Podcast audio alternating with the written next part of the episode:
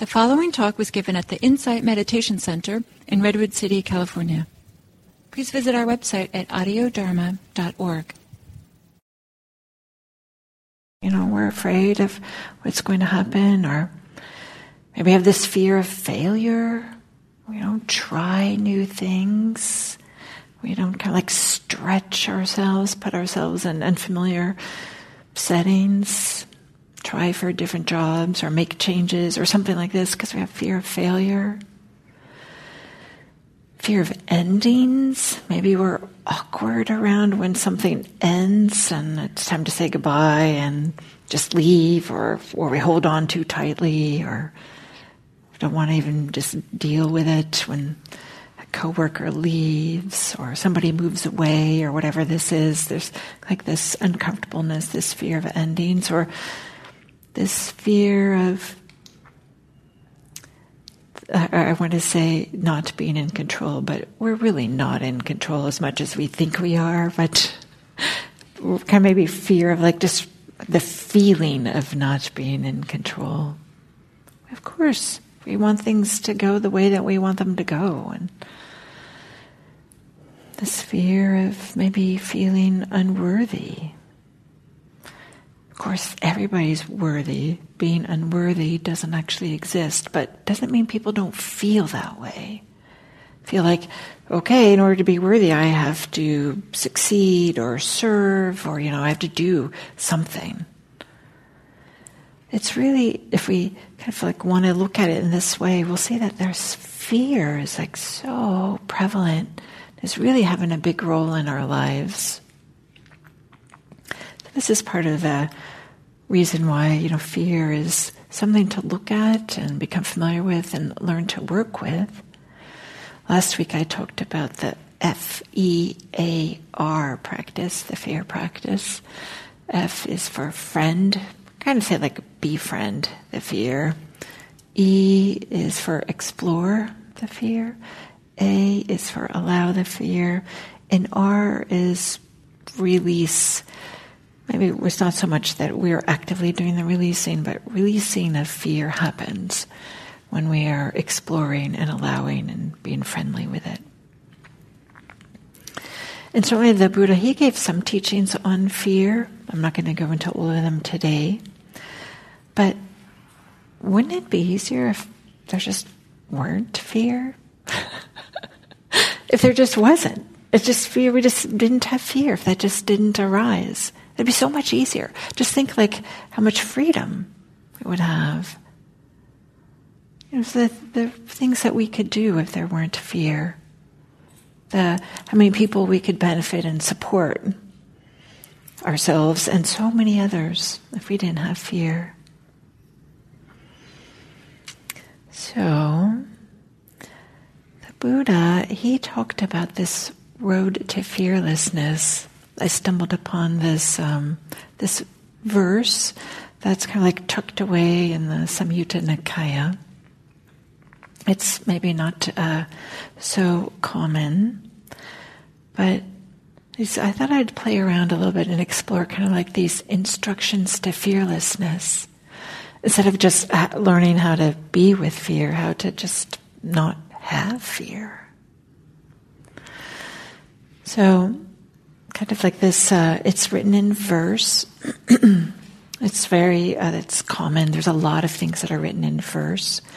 But maybe I'll just say in a little aside that to translate Pali verse into English depends on your point of view is either really difficult or really easy because it doesn't follow the usual grammar rules and it uses uh, word forms that are really unusual, and it uses maybe some archaic vocabulary, like archaic even for Pali. So in modern times, you kind of there's a lot of interpretation that has to be done, and um, so there's a way in which it's not you know like the verse is um, pointing towards something, and then there's a way in which we can have to see it, make sense of it. And I thought maybe I'd share with you kind of some of my thinking. It's not, you don't have to agree with me, but I'll offer kind of like my interpretation. But part of the reason why I want to offer this is to encourage you to find your way too, with some of what's being said here. And so maybe on the big picture, so not only I'll say, not only does it use verse, but it's also using a metaphor. And the metaphor is this idea of a chariot. You know, that was like the fastest thing. That was the only probably vehicle at the time, right? Was a chariot. So this I way, this to get to fearlessness, apparently, according to this, you just have to get on the right chariot, go in the right direction. But what does that mean? Okay, so here's the verse, and then um, I'll unpack it and I'll share with you some things here. And there's some things that are I think a little bit surprising. At least I felt surprised. And then when I thought about it, I felt kind of actually uh, happy. It made me happy to think about this. So the verse goes like this The path is called the straight way, and fearless is its destination. The chariot is called unswerving, fitted with wheels of Dharma. Conscience is its leaning board, mindfulness its upholstery. I say the teachings is the charioteer with right view running out in front. One who has such a vehicle, whether a woman or a man, by means of this vehicle is in the presence of Nibbana. So there's this way that the destination is fearlessness, and it's also going towards nibbana. This recognition that uh, freedom includes like freedom from fear, but also this movement towards greater and greater freedom, where there's a shedding of a lot of the fears. And a lot of that has to do because so many of these fears that I described at the beginning were fears about our sense of self, like how will we look to others, or will we be safe and have security? And as we find our way towards greater and greater peace and freedom, the sense of self is not as hungry for attention or needing to be uh, fed or protected, or it's not as strong. It's uh, not driving the ship quite as often.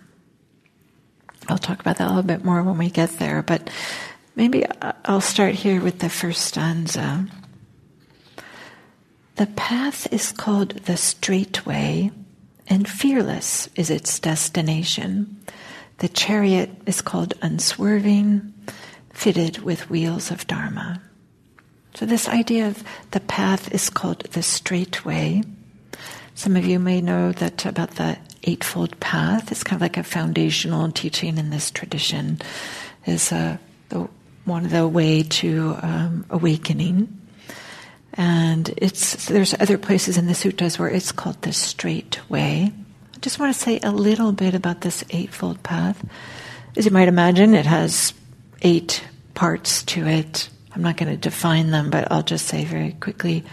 We, um, before we use this word right, samma, I'm using the word right. I learned it this way, but often it's um, also you could translate it as wise or correct or appropriate. So, right view, right intention, right speech, right action, right livelihood, right energy, right mindfulness, right concentration. My only reason why I'm saying all these eight is to point out that actually sometimes it gets summarized sila, samadhi, panya. Ethics, ethical behavior, mental development, wisdom. So these three buckets, these three types of practices is the Eightfold Path. And we'll see in this verse here that there's all three of these get mentioned Sila, Samadhi, ethics, mental development, and wisdom. And it says, fearless is its destination. And as I was saying, that um, as we have a more freedom, there's this sense of self doesn't need to be propped up as much. But somebody who is completely awakened no longer has this idea that there's a central core or essence to their experience. It's not like they have something, a central core to which other things happen. Instead, it's like there's just a bunch of things happening. This isn't something that you have to believe or you have to adopt a view about, but uh, this can be part of one's experience. So, to be fearless doesn't is uh, means to no longer have fear because there isn't this core that has to be protected. Instead, they are with whatever is rising, and whatever is rising without building a story around it. Saying like, "Oh, that was awkward what I just said or what that other person said. And then they don't have to make a story like, oh my gosh, I'm so embarrassed that I tripped or whatever. There isn't anything extra that gets added onto it. It's just like, oh, that's an experience. And it felt like this. And one thing that's interesting is like as there's more and more freedom, there's also more and more connection. So it's not like an aloofness, it's not like a separateness. It's instead of uh, trying to protect the core, it's like wanting to connect and support other people. So fearlessness, you could see where if you didn't have fear, it's easier to, so, to show up when others are having difficulties. It's easier to say the things that, you know, would really help somebody, but it's hard to say. Or it's easier to support people when they're waiting for test results back from the doctors or something like this. So this verse continues and it says, The chariot is called unswerving. This idea of unswerving this goes along with the idea that it's the path is the straight way, so maybe the chariot doesn't need to be swerving. But I also would like to think about this is unswerving as it doesn't go to other destinations. If we follow this eightfold path, Sila Samadhi it's not like that we're going to end up someplace terrible where we don't want to go. It's going to bring us to fearlessness and greater freedom and peace. But here's something that I think is really evocative when I think about when do I swerve when I'm in my own version of a chariot that has a four cylinder engine and you know however many gears, you know, this kind of thing. We swerve often to avoid something for our safety, but um, you know, just to avoid things. What if this path means we don't have to avoid anything? Everything becomes part of practice. Everything gets folded in. We don't have to try to disown parts of ourselves. We don't have to try to avoid certain situations. Instead, our capacity to be with difficulty grows. Our capacity to hold what's uncomfortable grows. So we start becoming more and more comfortable with being uncomfortable it's like, okay, uncomfortableness feels like this, pain feels like this. But our confidence, even to be with the difficult things, right? We're all going to get sick in our lives. We're all going to have illness in our lives. We're all going to have people, pets, family members who die, right? It's unavoidable. So this, I like this idea like the path is going straight whatever arises next, it's able to meet. And this is the practice, it turns out. The path is meeting whatever arises.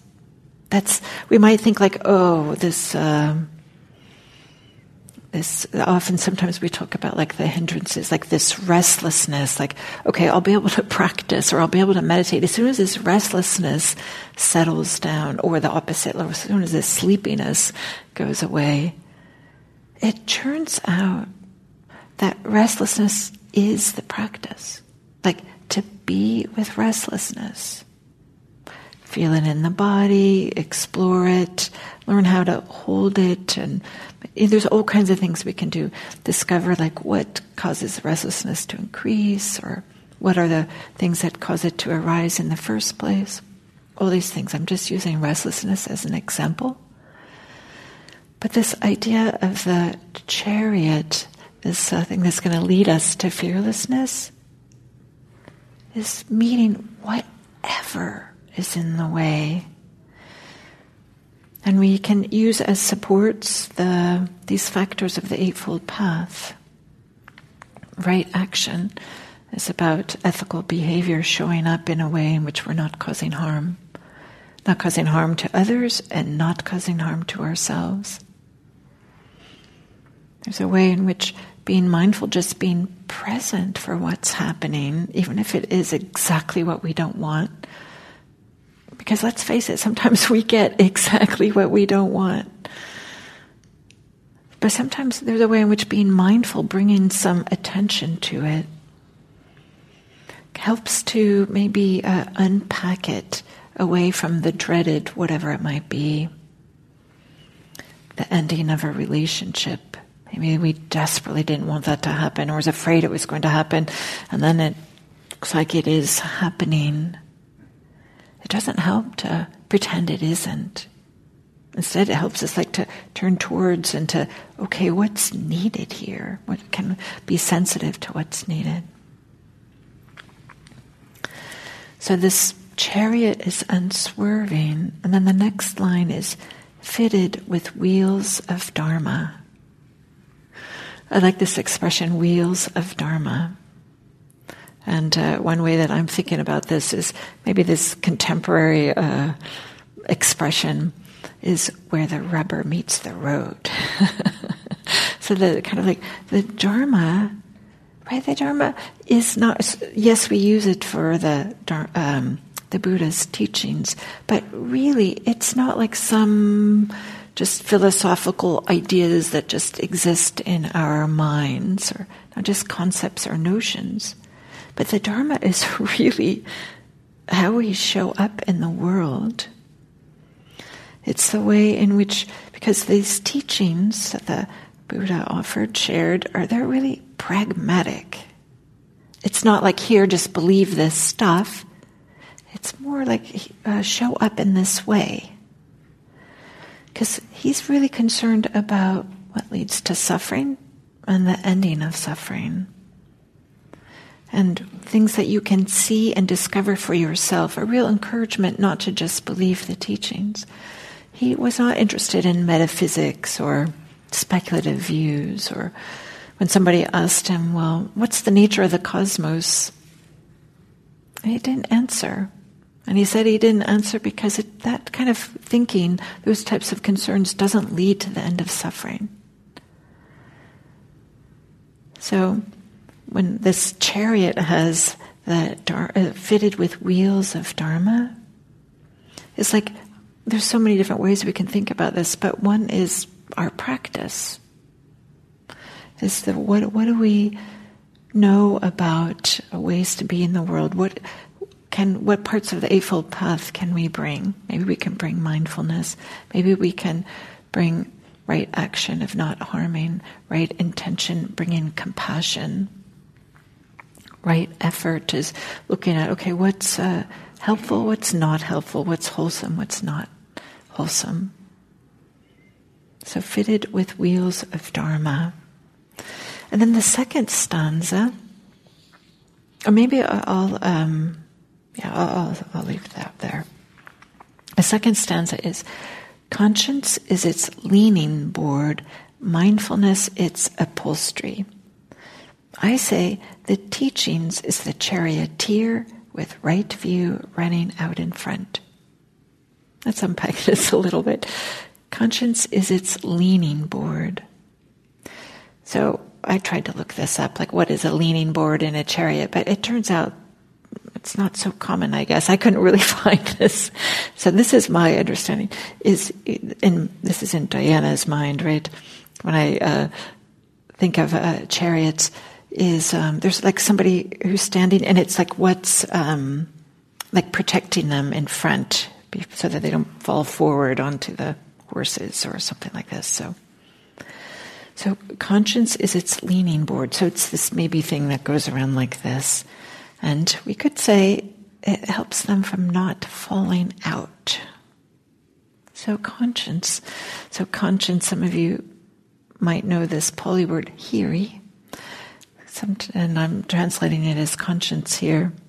And hiri is um, the Buddha called it like the one of the guardians of the world, because it's this um, it's this sense of recognizing how uncomfortable it is when we've done something unwholesome, when we've done something that we knew wasn't the best thing to do, but we did it anyway.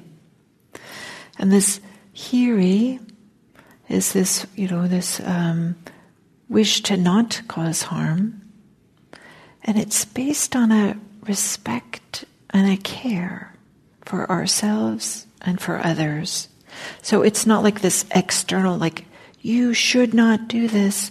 It's more of like, oh, it feels awful when I cause harm. And I care and respect others. So I want to take care. I don't want to cause harm. This feels for me like a nice way to think about how to be in the world. You know, it requires that we're sensitive to what's going on with ourselves, what feels uncomfortable. But it builds on this wish to support others and to support ourselves. Not like we have to choose ourselves or others, but both. So this idea of conscience as the leaning board is something that's here that helping us fall, so that we don't fall out of the chariot of um, that's carrying us towards fearlessness. And in this poem, in this verse, and with this metaphor, the chariot is we could also say is the practice, what's taking us to uh, fearlessness. And then there's this very curious expression mindfulness is its upholstery. I'm like, what? I did. I poked around in the Pali here to say, like, okay, parivaranam is the Pali. So it could also mean something like covering or drapery. But um, I was thinking, well, maybe, uh, you know, this is speculation on my part, that uh, maybe like this chariot has a covering that protects them from whatever they need to be protected from. The sun, this is India, right? It's hot. And the, you know, the rain. But we can think of mindfulness as something that protects us from whatever it is we need protecting from. There's a, I spoke about this earlier. There's a way in which, if we can bring mindfulness, if we can bring attention to what's happening, there's a way in which it protects us because it enables us to bring our best wisdom. We're not necessarily less, we're least less likely to be caught off guard, but instead we can be noticing what's actually happening. It's so common that when something's uncomfortable, we start blaming, or we start, or we collapse, and then we're no longer kind of connected to what's actually happening. We're too busy like yelling at the other person, or yelling at ourselves, or just shutting down. But there's a way in which mindfulness, if we can stay present with what's happening, allows us to be sensitive to what's happening and not having to be like the blaming and the shutting down, kind of like blunt our awareness. And as best we can, right? Some the, some things in our lives are really difficult, and it's difficult to be with. But to have the aspiration to know that to know, to pay attention to, is better in the long run, even though it might be uncomfortable, than just trying to avoid or pretend it's not there. So mindfulness, its upholstery. I'm going to maybe say, and I thought about this when I was uh, driving here this evening, like upholstery. I looked at some other translators. They had the word accessory but the Pali doesn't really support that. That w- it, this was uh, in, a, little, a little too far from the Pali. And then the second stanza goes with, I say, the teachings is the charioteer. So actually, this word is dharma again. So the charioteer, the person who is doing the driving, is the practice. Or it's our practice. Or maybe it is the teachings. Dharma has so many different ways we can interpret this word. But I like this idea that it's guiding the journey, like where the chariot goes, but not only where, like how fast. Like maybe things need to move slowly. Maybe we need to stop and pick up some other passengers or let off some other passengers or something like this. Those people that we're sharing the chariot with or whomever we were sharing it with. But the charioteers, maybe there's a way, if it's the Dharma, it's also um, wanting to go towards where there's less suffering. So it's in my mind, right? This this somebody that has their on their reins and uh, is doing what's best, wanting what's best for us. And then this idea that with right view running out front. So the charioteer is following right view. Right view is out in front. So right view, this is the first element in the Eightfold Path. Some of you might know, and I'm using this word right, not because the opposite is wrong. Right means uh, like the most appropriate or the most helpful, or in the same way that like um, the right tool. Like we don't bring a hammer if we're trying to undo a screw. The right tool is a screwdriver. So I'm using right in that way, not as uh, moralistically right. So, right view is a perspective, or it's a frame of reference that, and it provides a simple, straightforward understanding of how to bring suffering to an end. Is this? Some of you might know that part of right view is the Four Noble Truths. The Four Noble, so it's this recognition of this is suffering, this is the arising of suffering, or this is the origin of suffering. This is the cessation of suffering, and this is the way to the ending of suffering.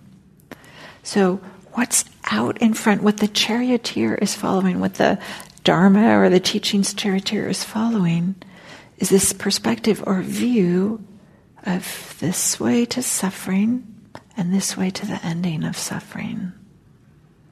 This is the way to, to greater freedom. This is the way to nibbana. This is the way to fearlessness. Because there's this way in which our views, our orientations, our perspectives, our beliefs, the ways in which we understand ourselves and the world, these are like the basis on which we make so many decisions in our lives, our views, and for the most part, they're unseen. We don't even know we have them. In fact, they seem like such an inherent part of ourselves. It just seems like they're the truth or it's the natural way of the world. But our core views are just seem like embedded and habitual, they may not be accurate. They may not be true. And they might not lead us as clearly to the end of suffering, such as views as the world is an unsafe place. I'm only worthy if I serve others. It's important to always be comfortable at all costs. It's important to never be vulnerable. There's so many of these views that we have that we might not even recognize that we have that don't always support us. So, right view is this orientation to be sensitive towards suffering. What is leading towards suffering and what isn't leading towards suffering. So then the third stanza of this uh, verse goes one who has such a vehicle, whether a woman or a man, by means of this vehicle is in the presence of Nibbana. So these two lines one who has such a vehicle, whether a woman or a man, I'm just trying to be inclusive. Maybe today we would say, no matter the gender. But notice that they're not saying you have to be a monastic or that you have to come from a certain background. Or there's nothing like this. They're just saying whether you're on this vehicle, the vehicle is this chariot on the straight way, you know, with the Eightfold Path. It's this, it's, it's about what you do. It's kind of like the wheels of the Dharma. It's kind of like where the rubber meets the road. The Dharma is not, as I said, not some esoteric teachings, but it's how we show up in the world It's the way that where we find more freedom. And then this, then the lines that this poem ends. By means of this vehicle, has drawn close to nibbana. Maybe I'll read that whole last stanza. One who has such a vehicle, whether a woman or a man, by means of this vehicle has drawn close to nibbana. Nibbana being awakening. I was thinking about this, has drawn close to Nibbana, is near Nibbana. They don't say that you get to Nibbana, but you're like really close. Maybe it's, and I've, I don't have an excellent answer why this is, but I was thinking, well, maybe they don't want to give the impression that Nibbana is a location. That it's, you know, someplace over there that you'll get to later. Because like, Nibbana is found here. It's so common we have this idea we have to seek and go and find, and certainly something like this uh, it suggests that too. This idea that there's a path and then there's a chariot. There's a little bit of a paradox here that it's not actually over there, some other time. And there's this uh, analogy that I heard years ago and um, it's really stayed with me. I think it's really powerful. This idea that if you want to get to Nibbana, and it feels like Nibbana is over there, we'll call that point B, and you're at point A. You're at point A, here, whatever here is, and you want to get to where there's complete freedom. It turns out the way to get to point B is to be completely at point A. Right here, with whatever it is. It's a little bit of a paradox here, and this, you know, verse allows us to do this, but maybe I'll end here with this idea that, you know, what's being pointed to with this verse is that the way to fearlessness is the way to nibbana, freedom, peace and ease. And the way to nibbana, freedom, peace, and ease includes ethical behavior and includes views as part of wisdom. You know, sila, samadhi, panya, ethics, mental development, and uh, wisdom. So sometimes we feel like, oh, just to not to be less fearless, we just have to have courage. We just have to learn how to have courage, or something like this. But it might be an interesting exploration in our own lives. What is the relationship between our ethical behavior and fear? What happens if we clean up any little areas of unethical behavior, white lies, or whatever it might be? And this idea that our views, what views do we have that might be promoting some fear? What would it be like to view our experience through this idea of, you know, to simplify it, this is leading to suffering and this is leading to less suffering, no suffering. And it's interesting to maybe even use this language of leading to, because to be sure, sometimes I mean, we are suffering.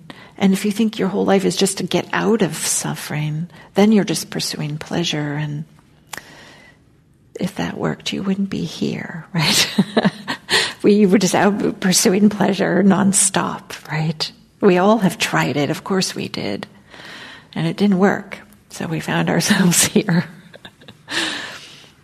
so I don't want to give the sense that right view is just about, you know, minding, you know, just being suffering or not suffering, but this idea of, you know, feeling into our wisdom is this going the direction I want it to go or not? Being sensitive to that and the relationship to view and fear. So, this poem, that's verse, maybe I'll read it, I'll close with uh, reading it this one last time.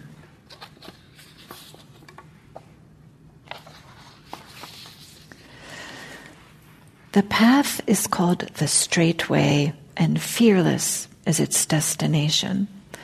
The chariot is called unswerving, fitted with wheels of Dharma.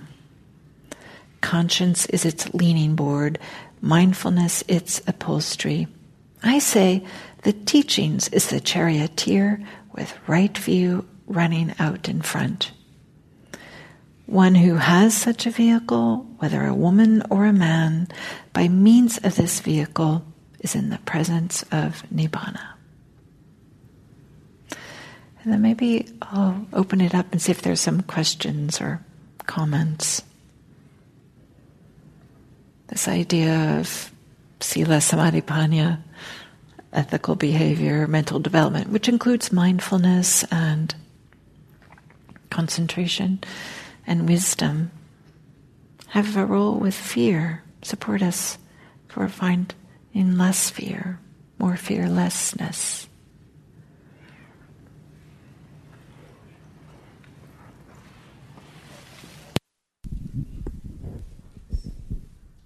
Hey, thanks, Diana. Really appreciate it. Uh, quick question on the you mentioned the you know sila samadhi panya. Well, how could you define the difference between concentration and mindfulness? Yeah, there, there's a number of different ways we can um, say this. So it, sometimes I like to uh, say the difference this way. Concentration is so, so often when we're doing uh, mind. I'm sorry, mindfulness. When we start, we're doing like maybe with the breath, and then as we often teach it here at IMC, if there's uh, something that's compelling, we turn our attention to that. Let's say there's a really loud sound, and we'll just like say, "Oh, there's dog barking," and we kind of like just rest maybe with the dog barking and notice that. And when it's no longer compelling, come back to the breath. The knee hurts, go to the knee, come back to the breath. So in this way, with mindfulness practice this whole notion of distractions doesn't exist.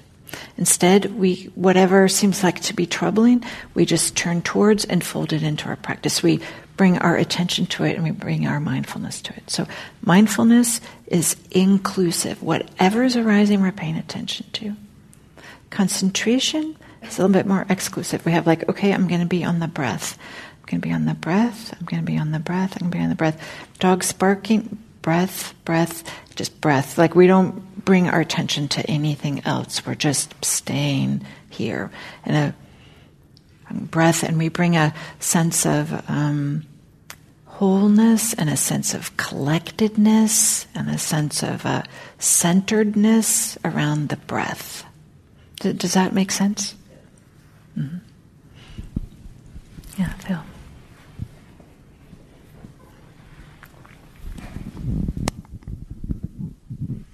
So, hearing all this tonight, I'm really aware that it's about fearlessness, not courage. And in my mind, there's definitely a difference. Like, courage is what I have to do when I'm not fearless, then I got to do the thing anyway. Was there that concept when this verse was written? Of courage? Of courage as different from fearlessness? Yes. yes. And virya, which is one of the fact, uh, faculties is sometimes translated as courage, can be translated courage, and it talks about it. So very uh, is sometimes uh, also translated as energy or something like this. So yeah, there's that idea of courage also.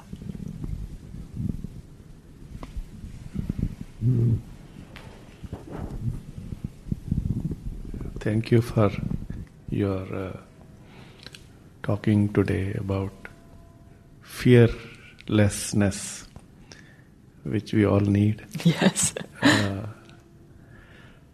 uh, I uh, reflected on one or two stories uh, which are related to Buddha, where Buddha says ahimsa paramo dharma. Um, we have talked about, uh, you know, even some like musicals and songs from Gregory Peck of India. But um, there is, a, I feel there are two parts to the fearlessness for everyone around the world being fearless. One is, uh, I'll quote one story. Can you hold the microphone just a little bit closer so I can yes. hear? Uh, the story is uh, uh about Anguli Mal, mm-hmm. which I have quoted the, before also. So there is, uh, it's, uh, so one self dealing with uh, fear or like uh, what is out there is one part of it, which is essentially courage.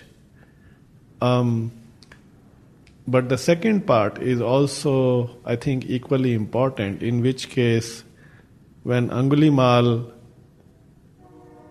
thinks that, okay, you know, I'm just using an analogy. He used to chop fingers of people and make a garland out of it. Um, or killing people or, you know, gouging people. I mean, I'm using strong language here, so I, I hope people are able to bear with me. Just to establish a point here, um, it's also, it was like seemed like Buddha took this upon himself like his duty to educate Angulimal. Hey, uh, he called out, hey, stop. Um, because he was preparing to do this, whatever he was preparing to do.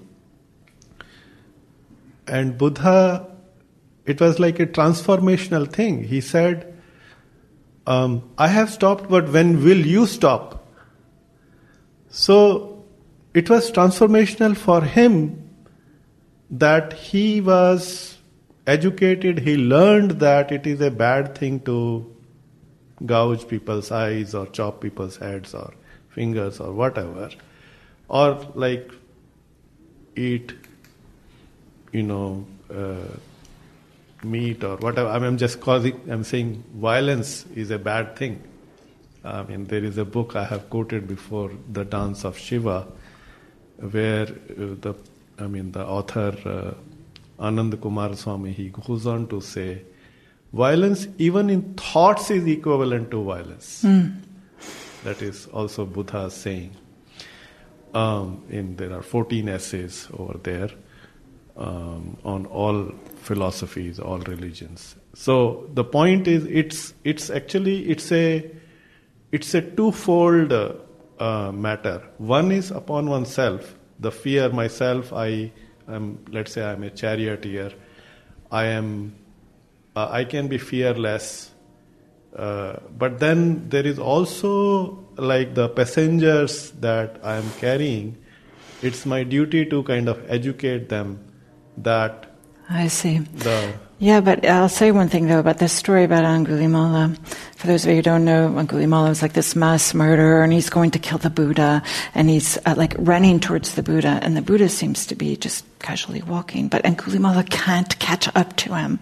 And Angulimala says, "Hey, stop!" And the Buddha says, I have stopped, you stop. But so Angulimala kind of saw that the Buddha a, was not afraid of him, and B, um, couldn't be caught. And then kind of unfold like the Buddha had stopped doing things that were unethical or had stopped, you know, all kinds of other things. And that's why Angulimala couldn't uh, catch him. And, and also there was like some supernatural thing happening there, maybe, I don't know. And so it was when Angulimala saw something that was really different, saw that there was a really different way, that he then became a, eventually became a follower of the Buddha and became awakened eventually. So this story, it's a very famous story. So yeah, there's different ways in which fear shows up. Yes, there's this definitely. Thank but you for saying this. Of it also, you know, I guess. I mean, if, yes, if there are people like you know, I don't know if we should be sending people, monks around the world to talk about these stories and people to be awakened. Thank you. Thank you. Thank you. So thank you all for your time, and I wish you all a lovely rest of the evening. Thank you.